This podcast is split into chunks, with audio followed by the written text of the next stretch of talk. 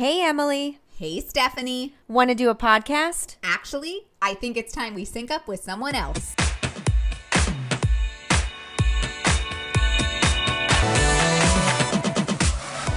I'm Mish from Transform with Mish, and welcome to Sync Ups with Psycho Chats, a space for women to be educated, empowered, and inspired. On this episode, we will be discussing one of my all-time favorite topics and elements of coaching, which is self-empowerment. So in this episode, I really want to help you with gaining a better understanding of what self-empowerment is and what I believe is often misinterpreted. And we're going to look at important elements and tools that you can start using and that will leave you feeling loved, confident, and empowered.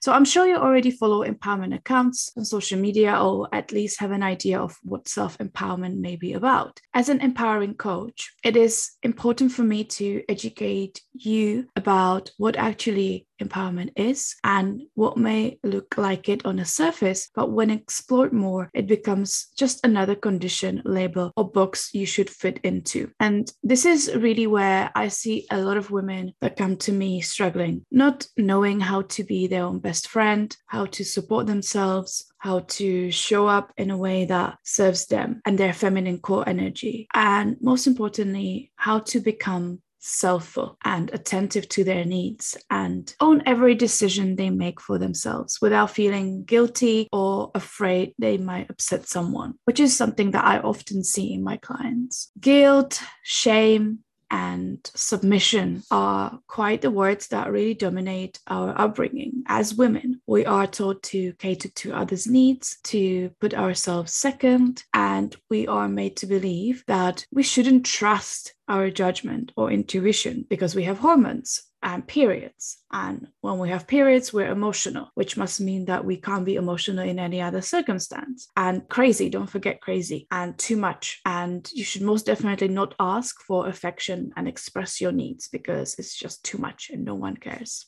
I I really hope you can pick up on my sarcasm here, because the point I'm trying to make is to show you all the ridiculous labels we've learned to attach to ourselves. And, you know, we've been really carrying these labels around since we were children, which then turned to very strong core beliefs, in some cases, our identity, which almost definitely led some of you to feel like that's the truth for you. So my job is to show you that whatever you have convinced yourself that you should be and should do as a woman is a bunch of nonsense and a baggage that can be dropped. And if I continue using the analogy of the baggage, I want you to imagine yourself as a five-year-old, and imagine that someone comes from your family and brings a gigantic empty bag and tells you to keep it and carry it everywhere you go for the rest of your life. So this gigantic bag becomes a part of you. However, as you go through life, people around you and the entire society start adding things into the bag. Things like opinions, beliefs, expectations,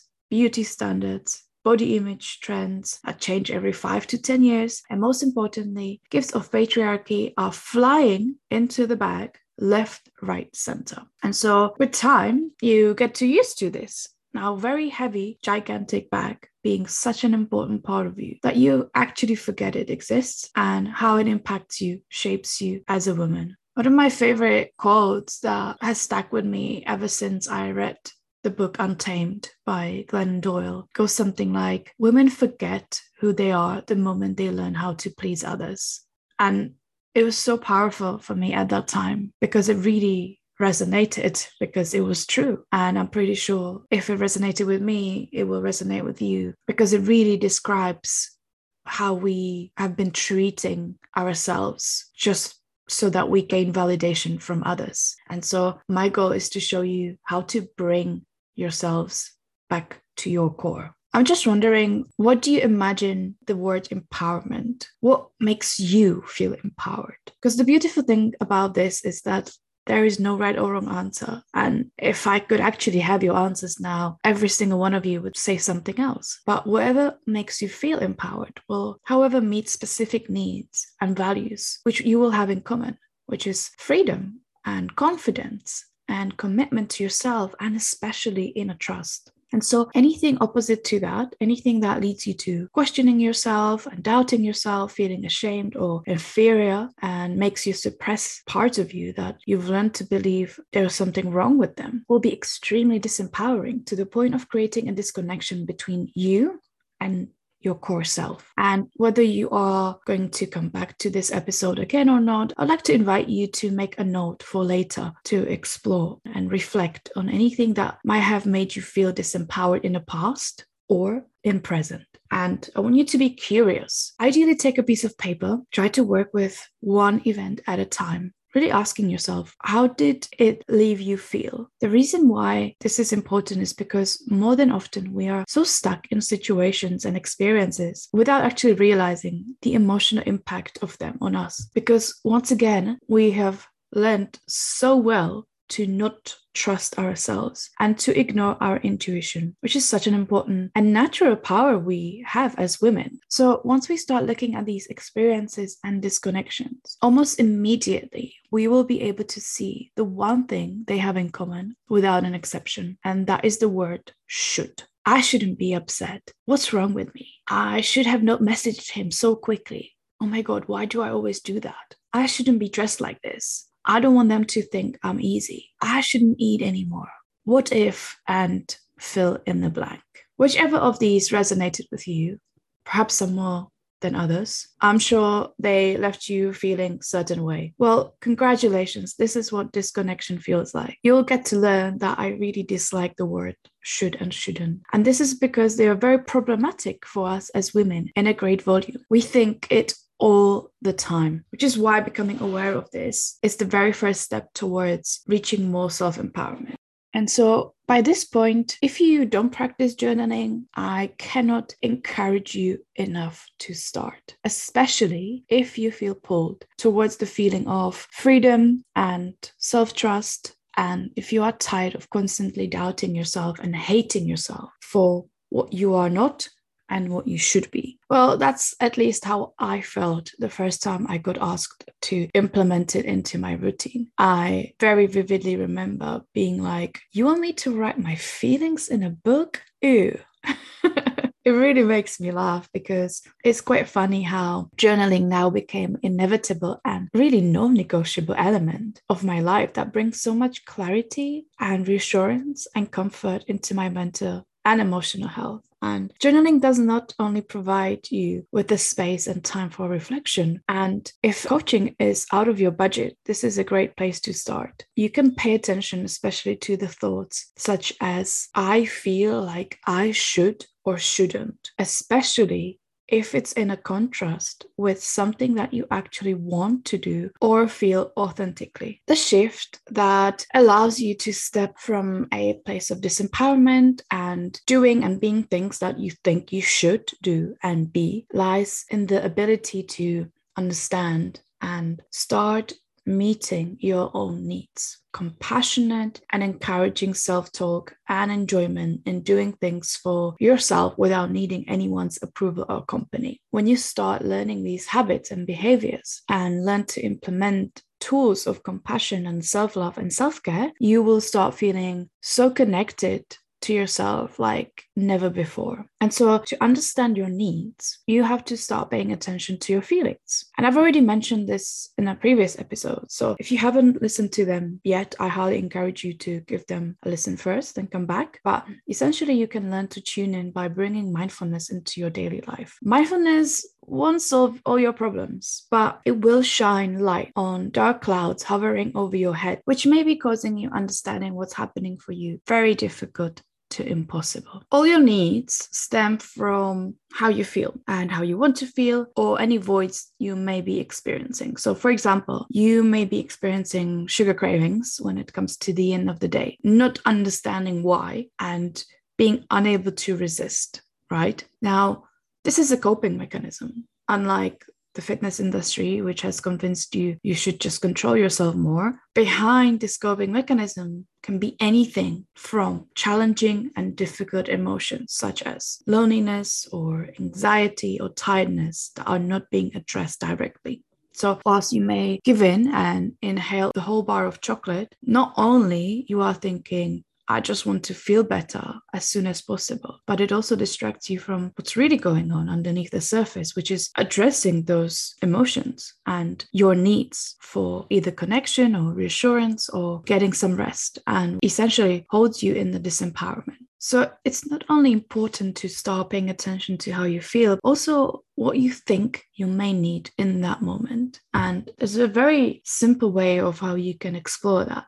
And that is by asking yourself, what do I need? Say you realize you feel lonely and you ask yourself, what do I need? What is it that you need the most in that moment? Is it connection with yourself? Have you been neglecting yourself lately, perhaps? Or is it connection with others? Could you reach out to someone close to you and have a chat? Whatever that is, by naming your needs, you are taking responsibility and ownership of the situation instead of becoming a victim of unmet needs that project into unhelpful and self-destructive patterns of habits and behavior, such as emotional eating, like I mentioned earlier. Uh, these steps are an example of acceptance and commitment therapy, which is a behavior approach with one final and perhaps the most important step, which is the commitment part. And by committing to act on meeting your needs, you start breaking away from the self-destructive and disempowering cycle. As your response to unmet needs changes and you replace it with something helpful or long-lasting and something that reaches below the surface into the root of your voids. Last but not least, most important part of self-empowerment is self-talk and the way you treat yourself. And this is often easier said than done because this step, as you can imagine, is about the way you speak to yourself and treat yourself in situations that are challenging, in which you are imperfect or make a mistake. And the reason why it may be easier said than done is because this is often a part of our subconscious mind and it's not available to our consciousness. So we may not even be aware of doing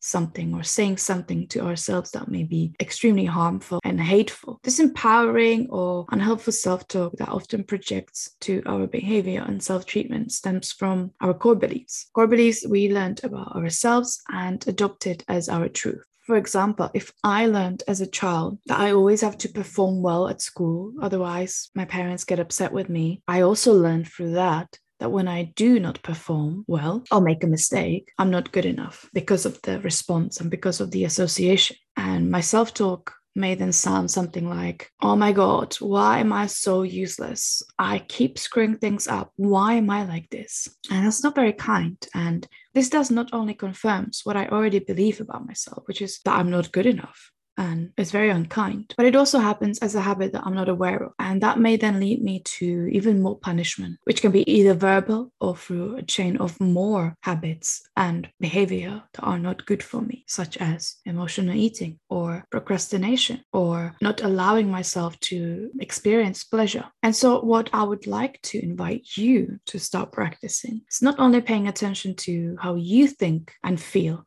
and talk about yourself, but also how you respond to yourself when you are not perfect and when you make a mistake or when your behavior results into unwanted outcome. What are the thoughts that pop up for you? What do you feel? Do you feel angry or upset, frustrated, or maybe even resentful of yourself? And what behaviors do you notice falling into in those situations? Changing this takes conscious effort in reframing your thoughts and beliefs you may have about yourself. So think about how you could talk to yourself in a more supportive, empowering, and encouraging way. How would you talk to a friend if they were facing those experiences? How would you talk to a child if they made a mistake? Start being curious and explore what happens if you change just one sentence to something that makes you feel more seen and loved and accepted, even when you are not perfect, and see what happens. Thank you so much for joining me today. And if you enjoyed today's episode, please let us know on the Cycle Chats Instagram at Cycle Chats or D M me directly at T W M underscore coaching. In a final episode with me, you can look forward to learning more about post-traumatic growth and different perspectives on healing. So bye for now, and we hope you sync up with us next time.